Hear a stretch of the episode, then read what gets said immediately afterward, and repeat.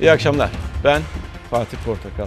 Türkiye'nin en etkili ana haber bültenine hoş geldiniz sevgili izleyenler. Tarih Tarih 25 Kasım 2019 günlerden pazartesi. Yeni bir hafta başlıyor ama yeni haftada karışık durumlar var. Yani hep böyle anlatırdım. Ondan sonra tabelayı sizlerle paylaşırdım. Şimdi önce tabelayı söyledim, etiketi söyledim ve e, şimdi de bunun ne demek olduğunu anlatacağım. Aslında hepiniz biliyorsunuz bu karışık durumların ne olduğunu. Geçtiğimiz hafta başlayan işte saraya bir CHP'li gitti. Daha sonra iddiası ve o bir iddiaydı o zaman. Rahmi Turan Sözcü gazetesinde dile getiriyordu. Saraya yakın bir kaynak diyordu. Sonrasında e, biraz daha olay alevlendi. Çünkü olay büyüktü aslına bakacak olursanız. Erdoğan'ın e, sözleriyle de ifade ediliyordu orada habere göre. Kendi ifadeleri de vardı tırnak içinde. Erdoğan yalanladı, danışmanları da e, yalanladı. E, daha sonra gazeteci dedi ki ben açıklamayacağım artık benimle birlikte bu olay bitmiştir dedi. Ama daha fazla eleştirilere katlanamazdı, yapamazdı böyle bir şey. Çünkü insanlar zan altında kalıyordu ve sonrasında bir gördük ki, bir gördük ki, bir gördük ki isim açıklandı. Ve onunla birlikte işte e, gazeteciler sorgulanmaya başladı. İşte Talat Atilla, daha sonra e, Sözcü gazetesi yazarı Rahmi Turan, e, Muharrem İnce'nin ismi güne, e, gündeme geldi ve insanlar bir anda ne olduklarını şaşırdılar. Bir şeyleri anlamaya çalışıyorlar. Hala da anlamaya çalışıyorlar. Ha diyebilirsiniz. Ya ülkenin gündemi bu mudur? Ekonomi var, enflasyon var, işsizlik var, o var, bu var, şu var, her şey var. Ama bu da önemli. Temiz siyaset adına temiz siyaset adına bence bu da çok çok önemli. Bu karışık durumların bir şekilde giderilmesi gerekiyor. Nasıl mı giderilecek? Ha onu önümüzdeki günlerde ana muhalefet partisinin e, cevap bulması gereken sorulardan biri. En başta da ana muhalefet partisi lideri Kemal Kılıçdaroğlu. Ya kapatın üstüne gitsin arkadaş ne olacak hiç de önemli değilmiş diyenler de olabilir. Siz belki onlardan bir tanesiniz ama eğer şeffaf belediyelerden, şeffaf siyasetten, dürüst siyasetten bahsediyorsanız CHP liderinin bunu da çözmesi gerekiyor ki geçtiğimiz hafta önemli bir sözü vardı. Ben her şeyi öğrenirim diye kendisinin kendi partisinin içerisinde de eğer bir şeyler oluyorsa bunu öğrenmesi şart. Ben her şeyi öğrenirim sözünü geçtiğimiz hafta salı günü söylemişti. Peki ne oldu hafta sonuyla birlikte? Şöyle bir bakacağız. Önce Faik Öztürk. En son açıklama bugün Faik Öztürk'ten geldi. Özellikle açıklamasını dinledim. Kendi bir metin tutturmuş. O metinden okuyor kendisi ve sonrasında gazeteciler soru soruyor. Ama o kadar e, kısa cevaplar ve tatmin etmeyen cevaplar veriyor ki bence kendisi de verdiği cevaplardan tatmin olmadı. Ama şu netti. Ee, adı geçen Muharrem İnce çeteden bahsediyordu. Ve net bir şekilde CHP içerisinde bir çeteden bahsediyordu. Genel merkez içerisinde.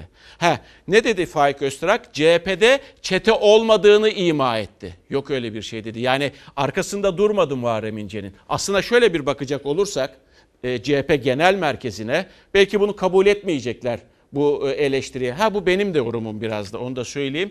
Yönetimde CHP yönetiminde bir Muharrem İnce sevgisizliği var gibi. Çete dedim evet. Bunlar kendilerini bilirler. Çok iyi bilirler yani. Aynı teknede yazın tatil yapmışlardır. Cumhuriyet Halk Partisi'nin ruhunda Kuvayi Milliye vardır. Cumhuriyet Halk Partisi'nde çete arayanlar her zaman karşılarında Kuvayi Milliye ruhunu bulmuşlardır. Bundan sonra da bulacaklardır. CHP'ye dışarıdan bir kumpas üretilmemiş. CHP'nin içinden kumpas üretilmiş. Bir köşe yazısı üzerinden kopan fırtınada CHP Genel Merkezi ile Muharrem İnce karşı karşıya. AK Parti sözcüsü Ömer Çelik de İnce gibi kumpas CHP içinde hazırlandı dedi. Yanıt Kılıçdaroğlu'nun kurmaylarından geldi. Grup Başkan Vekili Engin Özkoç da İnce'ye çok sertti. Çete. Bu çete her işte var bunlar. Menfaat, para, pul, iftira, kampanya. Kanıtın varsa konuş, yoksa sus. Muharrem İnce, dedikodun tamamen yalandır. Bu iddiayı kanıtlamazsan namertsin. Ne demek çete? Çeteler tek adam yönetimini sever. Çete arıyorsanız saraya ve etrafına bakacaksınız. Kurultayda bunları anlatacağım. Herkes çok dikkatli olmalı.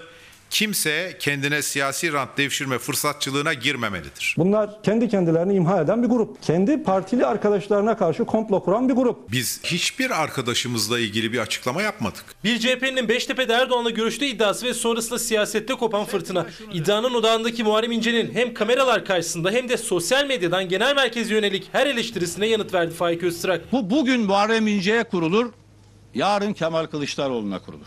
Bu kumpası çözmemiz lazım. Bu kumpasın açık hedefi Cumhuriyet Halk Partisi ve onun genel başkanıdır. Bu kumpas ona buna değil, Cumhuriyet Halk Partisi'ne karşı tezgahlanmıştır. Bu kumpasçılar Cumhuriyet Halk Partisi'nin ayağında bir prangadır. Bu senaryonun sarayda yazıldığını görmek için sadece saray medyasına bir bakmak yeter. Bunun neresinde saray var ya? Kimi kandırıyoruz? Saray arkada, kalemşörleri, kurşun askerleri önde, Cumhurbaşkanlığı kampanyasında 107 miting yaptım. Yandaş medyada tek satır haber olmadım. Bugün yandaş medya beni pek sever oldu. Yandaş medya senden gelecek rahmet Allah'tan gelsin. Kumpasın arkasında saray yok genel merkezdeki çete var diyen Muharrem İnce iktidara yakın medyada parti içi tartışmanın geniş yer bulmasına da dikkat çekti. AK Parti sözcüsü Ömer Çelik'in CHP'den özür bekliyoruz sözlerine Faik Öztrak'tan da yanıt geldi. Bu komplonun adresi olarak bütün taraflar CHP Genel Merkezi'ni göstermektedir. Cumhurbaşkanımızı karıştırdıkları için özür dilemeleri gerekir. ne diye özür dileyecekmişiz? Bu komployu yapanlar bizden özür dilesin.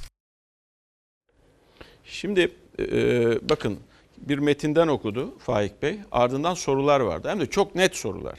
Ve o net sorulara insan cevap bekliyor.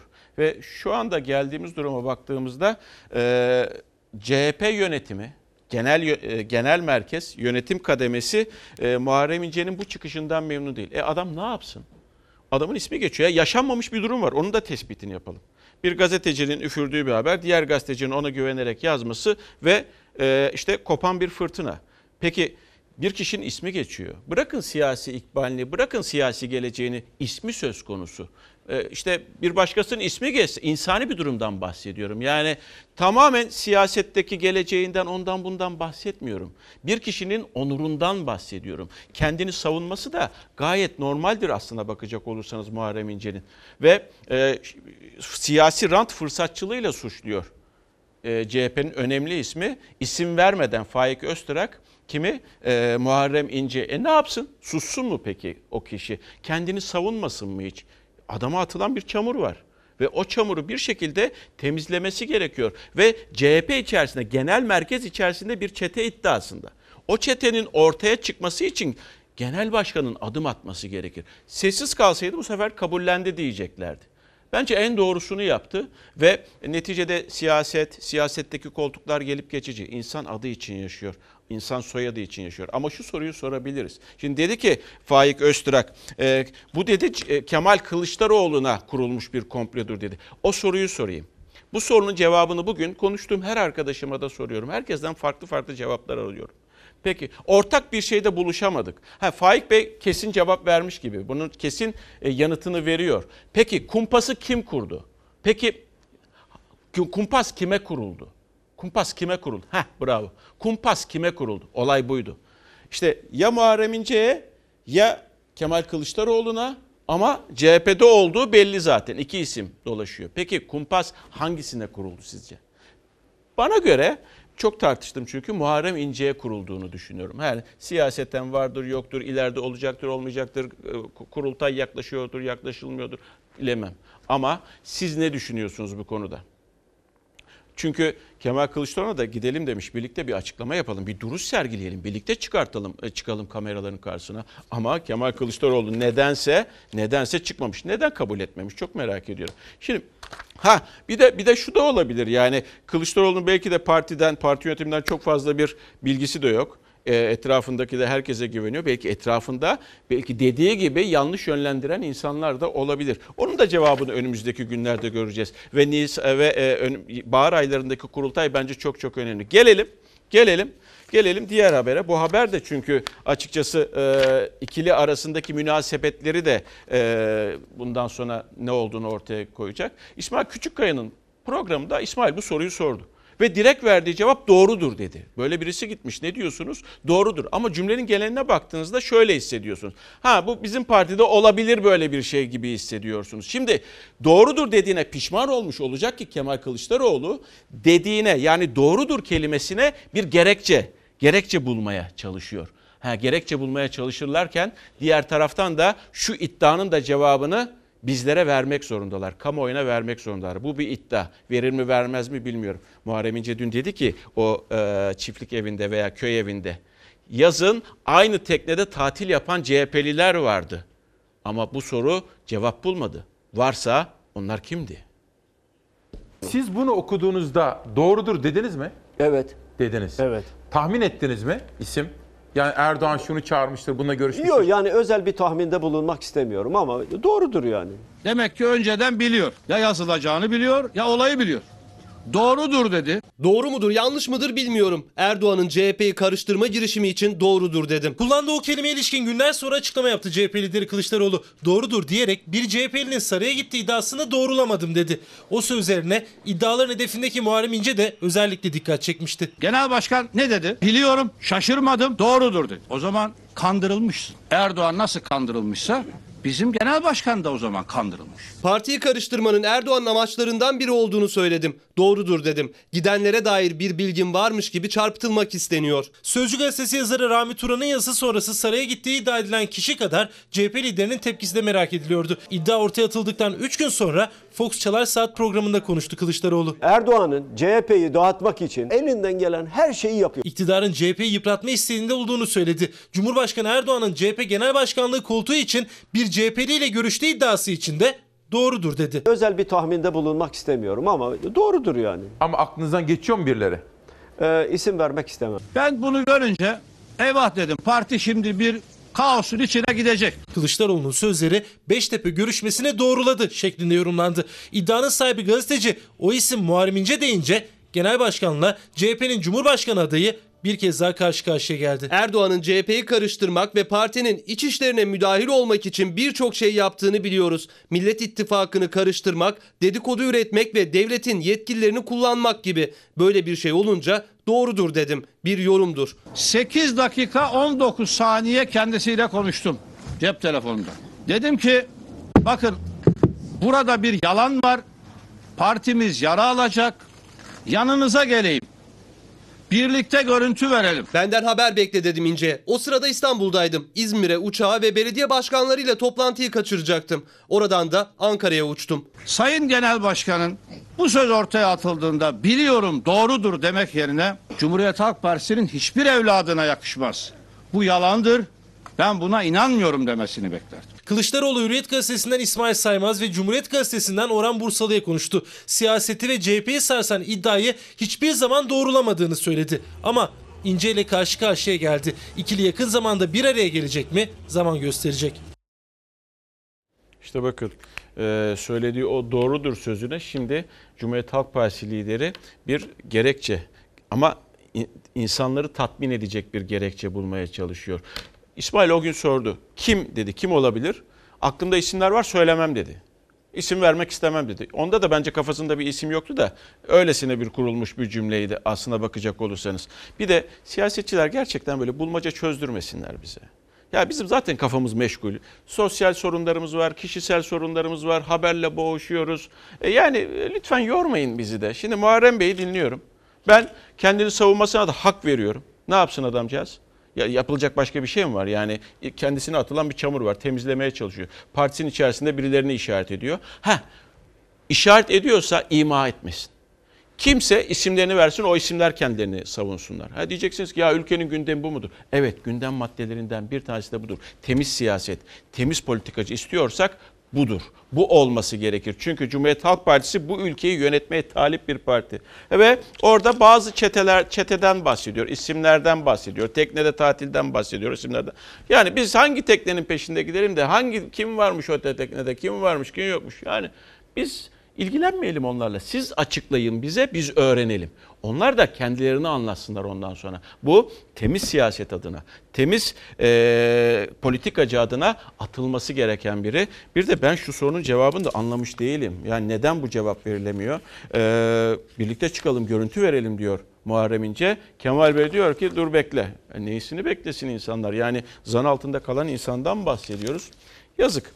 Ve neden yazık? Çünkü ülkeye yönetmeye bir yönetmeye talip bir partiden bahsediyoruz. Yani nasıl çözecekler göreceğiz. Bir de şu sorunu şu soruyu soralım da e, kumpas e, kumpası kim kurdu diye bir kumpastan bahsediyorlar çünkü. Var ortada bir kumpas var.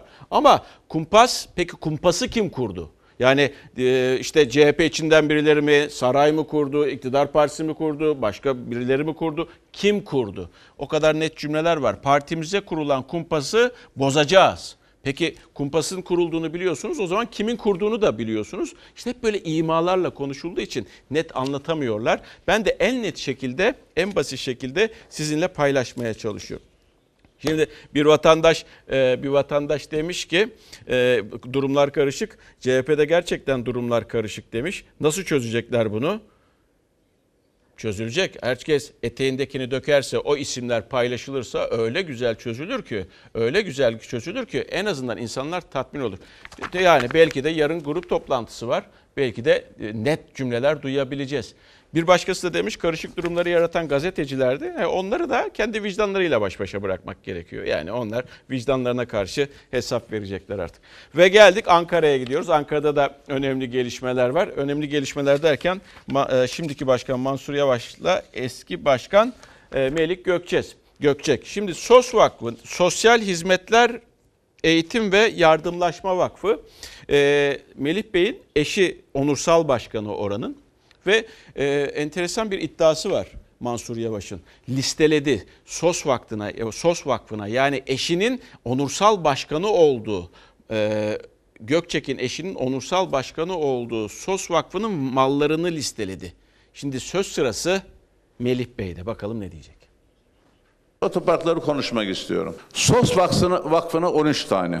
Korkut Ata soyadlı bir arkadaşa 110 tane otopark verilmiş. Sayın Mansur Yavaş'ın söylemiş olduğu rakamların hepsi yalan. Melik Gökçek'ten özür dileyeceğim. Beni yalancılıkla itham etti. Yalan değil ama bir yanlış var. Onu düzeltmek istiyorum. Söylediği kadar SOS Vakfı'nda falan otopark yok ama başka şey var. Toplamı 13 yapıyor. Mansur Yavaş Büyükşehir Belediyesi'ne ait otoparkların belli vakıf ve gruplara verildiğini söyledi. Sayılarını paylaştı. Gökçek bir videoyla Yavaş'ı yalancılıkla suçladı. İtirazı otopark sayılarınaydı. Yavaş'tan imalı bir özür geldi. SOS Vakfı'nın 13 tane otoparkı var diyor.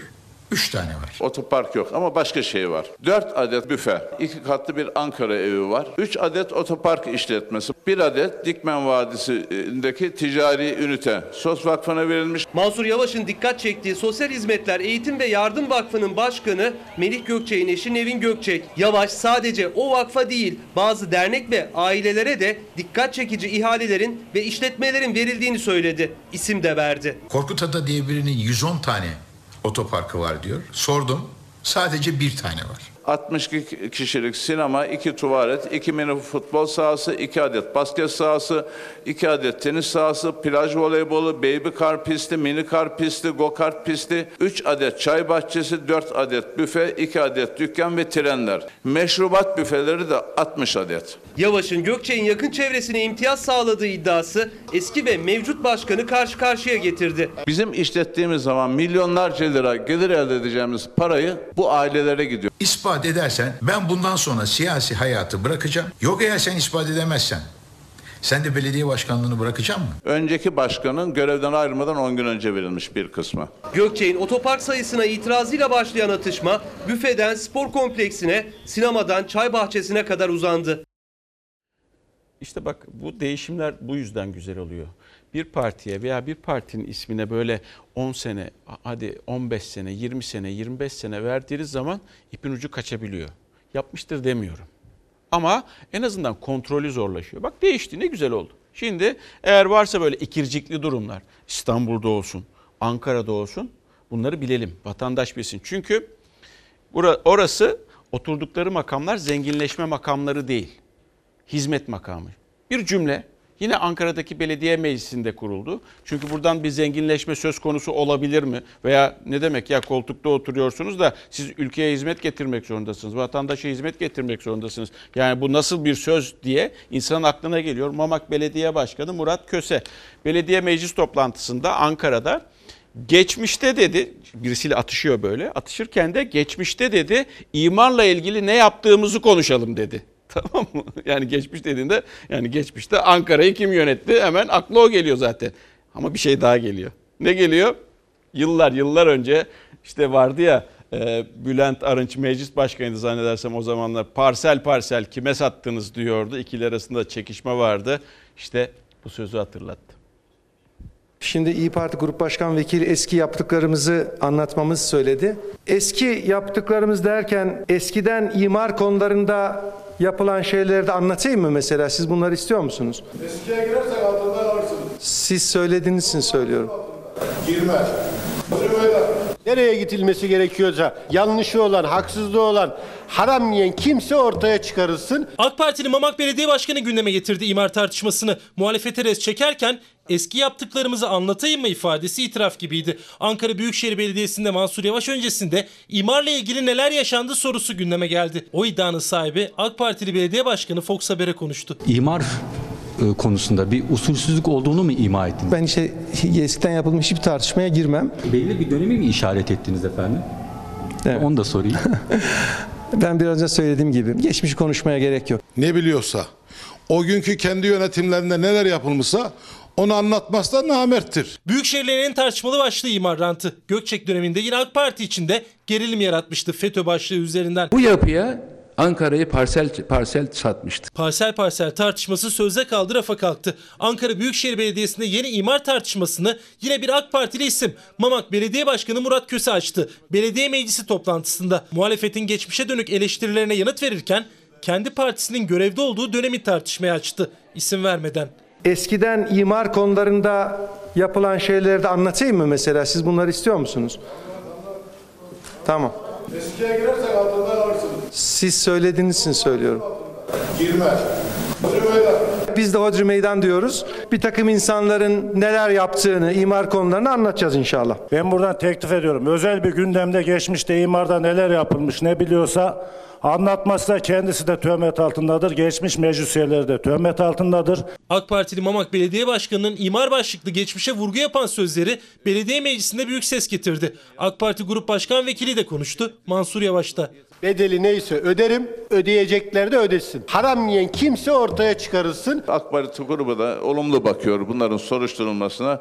Ertan Bey önümüzdeki meclise önergenizi sorarsanız Geçmişte her şey güzel olmadı. 2009-2014 arasında Büyükşehir'de meclis üyeliği yaptım. Emsal artışlarında düşüncelerimi açıkça ifade ettim. İki tane parsel varsa, bir parselde emsal artırılıyorsa, öbürü de yerinde kalıyorsa bu da adaletsizlik. Aralık ayı meclis toplantısından önce Fox Haber'e konuştu AK Partili Mamak Belediye Başkanı. Meclis kürsüsünde imarla ilgili dikkat çeken sözlerini çok da açmak istemedi. AK Parti'nin yaptığı e, güzel işleri mi kastettiniz yoksa bir takım usulsüzlükleri mi kastettiniz? Ben net olarak size cevap vereyim. Geçmişte kalmayalım. Biz geleceğimize bakalım. Usulsüzlük yok diyor musunuz geçmişte efendim? Eksikler her zaman olabilir. Bedelini de öder herkes. Eksik, eksik kim eksik yaptıysa, yanlış yaptıysa bedeli, bedelini de öder. Kürsüye çıkıp konuşmakla bu iş bitmez. Kendileri de bunun kendi işlerindeki kendi hesaplarını verecekler. Muhalefet ise AK Partili Başkan'ın imarla ilgili sözlerinin peşini bırakmamakta kararlı. Bu ilk haberle ilgili CHP'deki durumla ilgili Kadir Bey demiş ki böyle karışık durumlardan dakikalarca haber yapmak size büyük zevk veriyor. Hele CHP ve Ekrem İmamoğlu gibi kişilerle ilgili olursa Sayın Portakal. Ya siz merak etmiyor musunuz Kadir Bey ne olup bittiğini? Bir kişinin onuru söz konusu. Diğer taraftan ana muhalefet partisinin başına gelenler, yıpratılması vesaire. O daha sonra mağdur olan kişinin e, genel e, Cumhuriyet Halk Partisi içerisinde bir çete olduğunu iddia etmesi. Cumhuriyet Halk Partisi'nin susması hayır yok demesi. Yani bunlar sizi hiç ilgilendirmiyor mu? Yani bir e, ya bunu duymak istemiyorsunuz, kulaklarınızı tıkamak istiyorsunuz sizi rahatsız ettiği için veya hiç ilgilenmiyorsunuz böyle bir durumla. Ondan sonra da siyasetçi, temiz toplum, temiz siyasetçi, temiz politikacı dediğinde de veya böyle sizlerin aklından geçtiğinde de ben temiz politikacı arıyorum ya, temiz insanlar arıyorum. Gerçekten bizi yönetebilecek insanlar arıyorum düşüncesi geçti. O cümleyi de kurmamanız gerekiyor. En azından neyin ne olduğunu anlamak gerekiyor. Kumpas kime kuruldu, kim kurdu bunları öğrenmek gerekiyor. Mesela bugün e, bu konuyla ilgili çok yazar yazdı. Benim dikkatimi çeken Sevilay Yılman. Şöyle diyor Sevilay Hanım. Bence Muharrem İnce dün yapmış olduğu çıkışlar dolayısıyla CHP tabanıyla CHP'ye sempati duyan seçmenle ilişkisini, iletişimini askıya dahi almamış, tamamen sıfırlamıştır. Çok açık ve net yazıyorum. Sayın İnce bundan sonra ağzıyla kuş tutsa dahi CHP içerisinde asla eskisi gibi bir karşılık bulmayacaktır. Bu yazıyı okuduğumda şu aklıma geldi. Ya insanlar koltuklarla mı var oluyorlar? Yani bu siyaset olur, başka bir şey olur. Ben burasıyla mı var olacağım? Bundan sonra burası olmazsa ben haber sunamazsam yaşayamaz mıyım? Ölür müyüm, gider miyim? Yok pişman mı olurum veya kafamı yerden yere vurur muyum? Bir siyasetçi için de aynı şey söz konusu. Belki gerçekten kendi siyasi ikbali değil, adı için mücadele veriyordur e, Muharrem İnce. Bilemeyiz. Yani niyet okuyamayız ama bence verilmesi gereken mücadele bir kişinin onuru için vermiş olduğu mücadele olması gerekiyor burada. Ve ha, önemli bir şey e, S-400'lerle ilgili bugün çok enteresan bir gelişme oldu. Ankara'da heyecanlandıran uçuşlar vardı. Jetler böyle alçak uçuş yaptı. Valilik ise yaptığı açıklamada hava savunma sistemi projesi kapsamında olduğunu söyledi bunun. Hava savunma deyince de aklında ak- insan aklına ne geliyor? S-400'ler geliyor. Başka da bir savunma hava savunma sistemi yok. Onu da Rusya'dan almıştık. Ha ama bu Milli Savunma Bakanlığı tarafından hem de hem de e, Savunma Sanayi Müsteşarlığı tarafından resmen açıklanmadı. S-400 denmedi ama büyük bir ihtimalle, büyük bir ihtimalle öyle olduğunu düşünüyoruz. Belki yarın e, grupta e, seslenecek olursa partili Cumhurbaşkanı Erdoğan belki dillendirecek. Yani biz değil o dillendirsin diye de böyle düşünmüş olabilirler. Geldik bir e, ekonomi ekonomiye bakalım. Asıl konuşmamız gereken konular bunlar. Şimdi nedir? Bir ekonomik sıkıntı içerisindeyiz. İnsanların gelirleri düşük, para yetmiyor. Daha doğrusu gelir olsa bile e, pahallanan hayat koşulları karşısında parayı yetiştiremiyorlar. Ve bunlar içerisinde en büyük sorunlardan biri de işsizlik. İşsizlik bir ekonomik sorun olarak görebilirsiniz işsizliği. Ama artık ekonomik sorunla birlikte işsizlik sosyal bir sorun haline geldi. Bizler belli bir kes şeyden yaştan sonra işsizlik şeyine giriyoruz. Hepimiz çalışabilir durumdayız. İş olsa herkes çalışır. Ha, iş de yok piyasada. Bunu kabul ediyorum. İstihdam yaratma gücü %3,9 azaldı. Genç işsizliğin de tarihi rekor kırdığı bu dönemde peki kimler iş gücüne dahil olabiliyor? Verilere göre 55 yaş üstü çalışanlarda da iş gücüne katılmaz. EYT kapısı kapatıldı ama iş kapısı aralanmış gibi görünmüyor. İş bulmak zor. Bu nedenle kayıt dışına yönlendiriliyor çoğu işsiz. Nasıl işler arıyorsunuz? Sigortalı bir iş 8 saatlik fark Sigorta etmez. iş sigortalı olmak Sigorta zorunda yok zaten. işte. Sigorta yok zaten. Tekstil çalışan sigorta yok. Nasıl sigorta? Sigortasız işçi Yok. çalıştırmak yasalara aykırı. Aykırı da bilmiyorum. Yok maalesef yok. Benim oğlum şu an işsiz. Üniversite mezunu inşaat mühendisi. İşsiz şu anda. Ben çalışmasam ne yapacak? Kim bakacak? Erken yaşta emeklilik tartışılırken aslında o yaşlarda istihdamda durum ne sorusunun yanıtını bekliyor. İşsizler ve işsiz kalma korkusuyla çalışanlar. TÜİK rakamları da bir gerçeği ortaya koyuyor. İstihdamın içinde olan işveren sayısı giderek azalıyor. Bu yılın 3. çeyreğinde yaklaşık her 100 şirketten 4'ü iş arayanlara kapısını kapattı. Ben şu anda iki aydır işsizim. Ben çocuğa nasıl para göndereceğim öbür ay onu düşünüyorum. Onun kirasını nasıl ödenecek üniversitede okuyanın ev kirası? İşkur'un kapısını çalmak için herhangi bir yaş sınırı yok. Herkes kendi hikayesine göre iş arıyor ama işveren için belli ki bir yaş sınırı var. 50'nin üstündeysen adam almıyor yüzüne bile bakmıyor zaten senin. Allah kimseyi kimseye muhtaç etmesin noktasına geliyoruz yani. Allah'a şükür e, gücümüz kuvvetimiz yerinde de 54 yaşındaki Faruk Bey ve yaşıtları için güç, kuvvet, işvereni ikna edebilmek için artık önemli bir kriter haline geldi. Çünkü belli bir yaşa gelmişiz ya işverenin gözüyle baktığın zaman arkadaş biraz şey e, ona kumaş taşıtmayalım. E, bir kişi 3-4 işi de yapabiliyor. Ya diyelim ki kameraman kamera rahatsızlandı. Rahatsızlandı yani siz şöyle tutacaksınız onu da omuzunuza alacaksınız. E, taviz veriyorum kendimden sürekli. 8 saat üzerine çalışmam lazım. Ben 12 saat çalışıyorum. Dediğin anda da hadi yallah diyorlar. Yine gelen iletiler var. Onlardan bir tanesi e, o karış, karışık durumlar demiş e, Sezai Bey. Ve diyor ki okumazsın ama yazayım. CHP'yi konuşmak kolay. AKP'den istifalar olunca da konuşsanız da zor. Karışık durumlar demiş. Siz zannedersem başka kanal seyrediyorsunuz. yani ben arşivden görüntüleri mi çıkarsak ne yapsak bilmiyorum ki. Ama e, beyefendiciğim yani gündem neyse onu yakalamaya, onu paylaşmaya çalışıyoruz. Konuşulan ne varsa yani bu gerçekten bu kanalda konuşamayacağımız bir konu yok. Ha 45 dakikanın içerisine birçok şeyi sığdırmaya çalışıyoruz, yapmaya çalışıyoruz.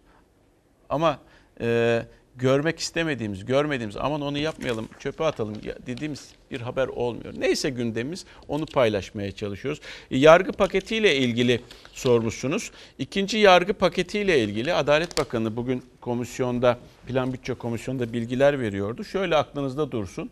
Evde infaz e, üzerinde duruyorlar bazı suçlarla ilgili.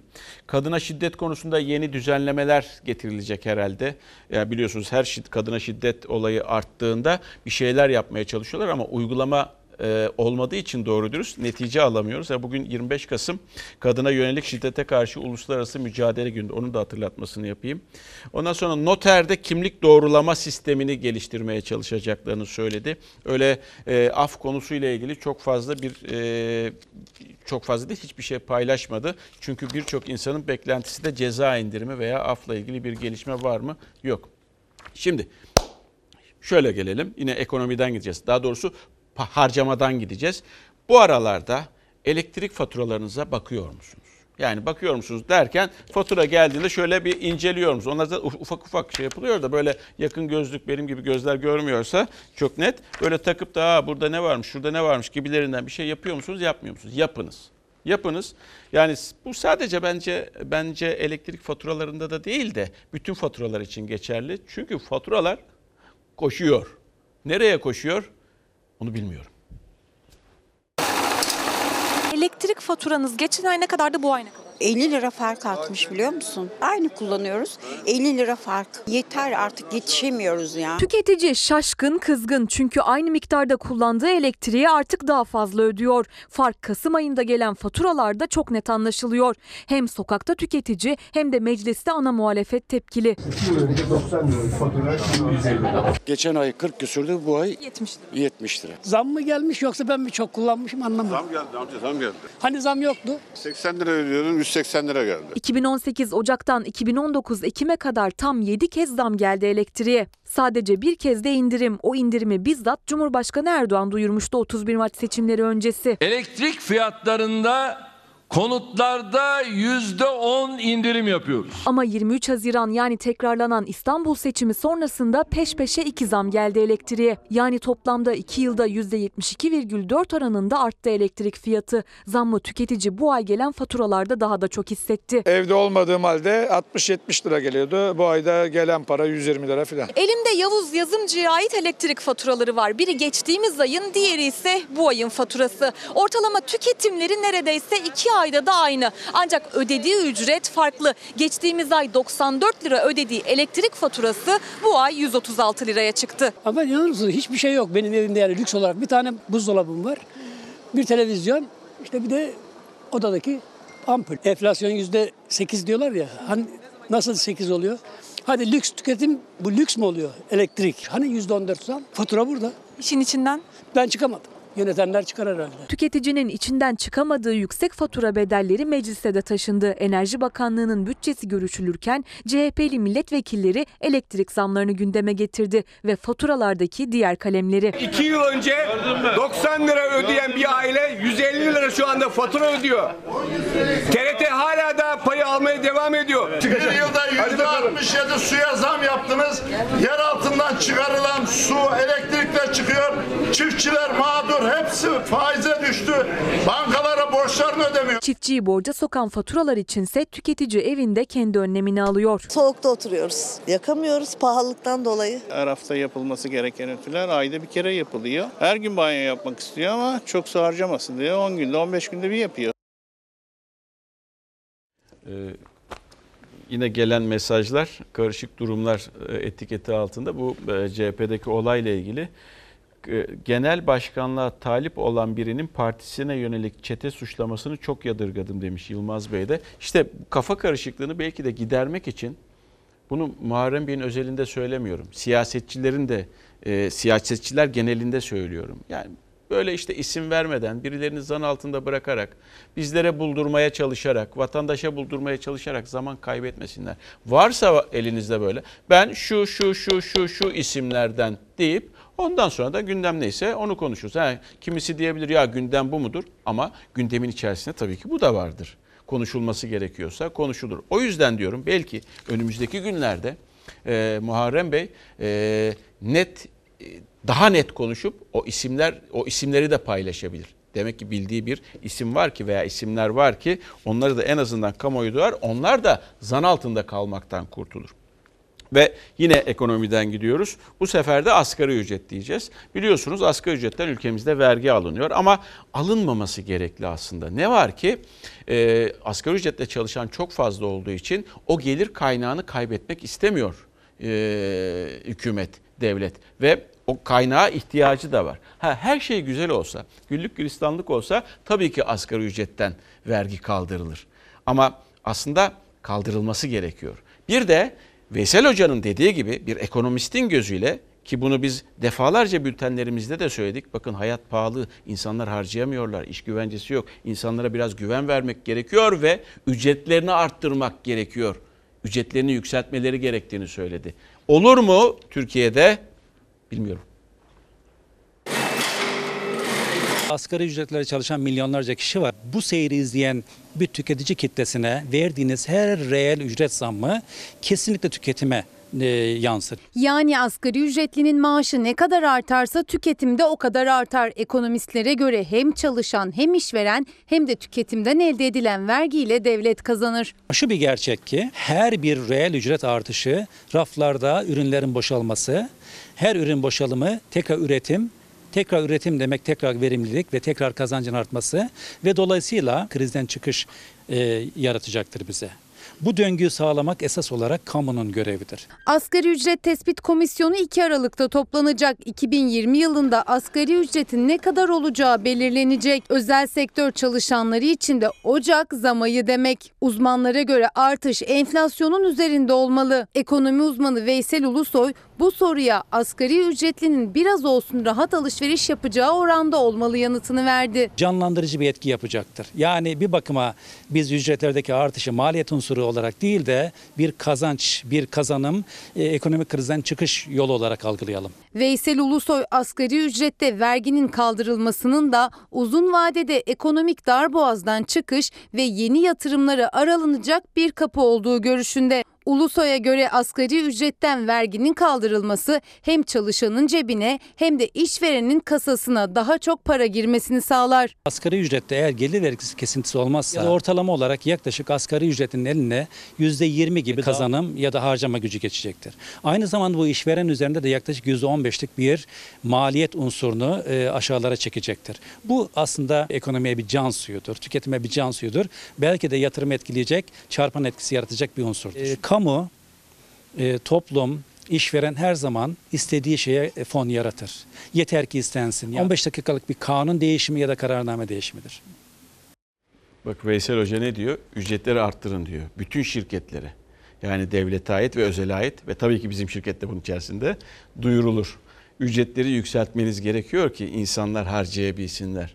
Yani tüketim artsın, piyasa canlansın ve insanlar biraz daha para harcayabilsinler. Bu çok önemli. Duyurulur. Göreceğiz. Zam ayları geliyor. Ondan sonra da ne olacağını hep birlikte göreceğiz. Şimdi bakın bu haberi bu haberi bence e, ibretlik bir haber. O şekilde dinlemek gerekiyor. İşte Profesör Doktor Sefer Aycan, MHP Kahramanmaraş Milletvekili. Biliyorsunuz e, halk sağlığı uzmanı, doktor. E, doktor e, meclisteki zannedersem 46 civarında 46 doktor var. Onlardan biri halk sağlığı uzmanı. Ve çok değil e, 21 Kasım'da bundan 4 gün önce e, bir kanun e, onaylandı. Meclisten geçti. 15 termik santral bacalarına filtre takmayacak. Onlara 2000 2,5-3 yıl süre tanındı. Takmayabilirsiniz dendi ve insanları zehirlemeye devam edecekler. Ama bu beyefendi halk sağlığı uzmanı olan vekil 20 Kasım'da çok güzel bir konuşma yaptı bir gün önce. 24 saat öncesi dedi ki bu olmaması gerekiyor. Filtre takılması gerekiyor. Buradaki insanlar hasta ve buradaki insanları hasta edersiniz ve buradaki insanları öldürürsünüz dedi. O gün 20 Kasım'da sorumlu bir kişiydi, doktordu.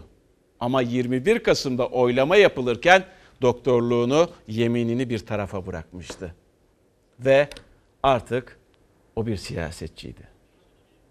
Termik santraller akut solunum yolu hastalıkları, kronik obstrüktif akciğer hastalıkları, astım ve akciğer kanseri gibi çok ciddi sağlık sorunlarına sebep olmaktadır. Bu hastalıklar aynı zamanda ciddi bir ölüm nedenidir. 20 Kasım'da mecliste yaptı bu açıklamayı MHP'li Sefer Aycan. Doktor kimliğiyle konuştu. Bir gün sonra genel kurulda partili kimliği ortaya çıktı. Öldürüyor dediği termik santrallerin bacasız faaliyetlerine devam etmesi için evet oyu verdi. Madde kabul edilmiştir. Santrallere baca filtresi takmadan 2,5 yıl daha çalışma izni veren yasa teklifi mecliste AK Partili ve MHP'li vekillerin oylarıyla kabul edildi. Oylamaya 49 MHP'li vekilden 35'i katılmadı. Katılan 14 vekilin tamamı kabul oyu verdi. Kabul oyu verenlerden biri de Sefer Aycan'dı. Bir gün bile filtresiz arıtma tesisi olmadan çalışmasına müsaade edilmemesi gerekir. Termik santrallere filtre takılması konusundaki hassasiyetini çok net ve sert cümlelerle dile getirmişti. Çok değil oylamadan bir gün önce.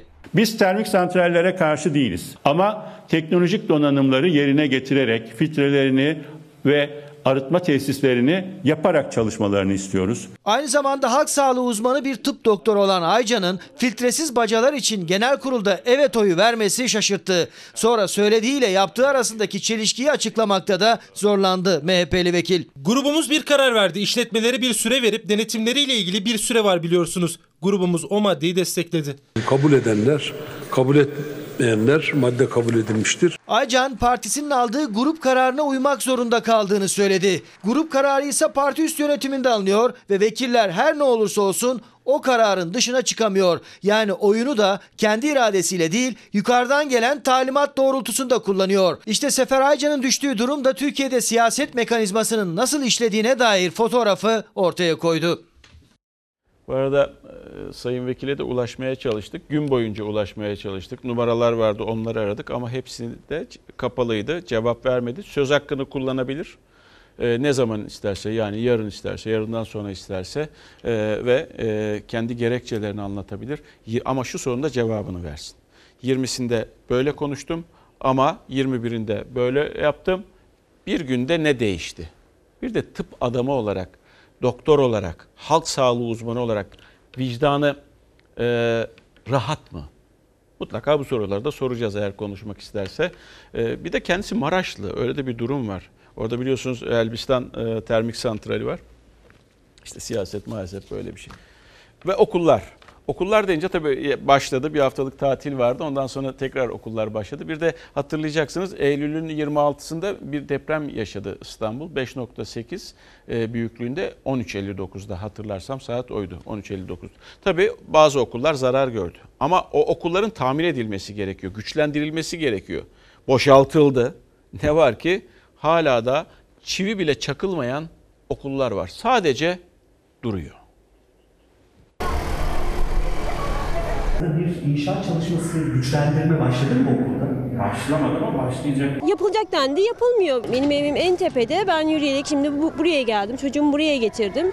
Yani benim için o kadar zor ki buraya gelmek ki çocuk alışamadı. Çocuklar çok zorlanıyorlar. Okulların açılmasına bir hafta kala Eylül ayı içinde depreme dayanıklı olmadığı gerekçesiyle boşaltılmıştı okulları. Öğrenciler daha uzaktaki okullara yerleştirildi. 3 ay geçti. Ne okulları yıkıldı ne de tadilat yapıldı. Okullarının yıkılıp yerine yenisinin yapılmayacağından endişe eden veliler rant iddiasıyla tepki gösterdi. Borsa'nın arazisiymiş ve borsa tarafından bağışlanmış. Okul oraya yapılırken işte Milli Eğitim demiş ki bu okulun ederi kadar size toprak verilecek. O verilmemiş. Katarlara satıldığı falan konuşuluyor. Yeni eğitim yılı başlamak üzereyken İstanbul Sarıyer'deki Tuncay Artun İlkokulu için boşaltma kararı verildi. Velilere binanın riskli olduğu söylendi. Öğrenciler de apar topar başka bir okula gönderildi. Yıkım kararı çıktı. Sonra tadilat yapılacağı da söylendi. Ancak hiçbir çalışma yapılmadı bu süre içinde. Zenginlere satılmış hani manzarası güzel oldu diye. Okulların açılmasına bir hafta varken buradaki öğrenciler başka bir okula taşınmıştı. İşte o Sarıyer'deki ilkokulun içindeyiz. Hiçbir tadilat yok. Hatta bir çivi bile çakılmadı. Bir çalışma yok tabii ki. Bekliyoruz dört gözle. Oyalıyorlar bizi öyle düşünüyoruz biz. 26 Eylül'de yaşanan İstanbul depreminin ardından 29 okul hasarlı olduğu için kapatılmıştı. Birçoğu için de güçlendirme kararı verildi. O okulların çoğunda hiçbir inşaat çalışması başlatılmadı. İşte güçlendirme kapsamına alınan İstanbul Beşiktaş'taki Süheyla Artam İlkokulu. Buradaki öğrenciler de okulda çalışma yapılacak diye 5 kilometre uzaktaki başka bir okula nakledildi ama okulda herhangi bir çalışma henüz başlamadı. Güçlendirme başlayacak denildi. Biz hala bekliyoruz. İl Milli Eğitim Müdürlüğü yetkilileri ileri tetkiklerin sürdüğünü söyledi. Net bir süre vermedi. Reklam. Kapatıyoruz sevgili izleyenler. Bizden sonra yeni bölümüyle Yasak Elma dizisi ekranlara gelecek. İzleyebilirsiniz. Yarın daha mutlu, daha huzurlu, daha güvenli bir dünya ve tabii ki Türkiye'de buluşmak umuduyla. Hoşçakalın.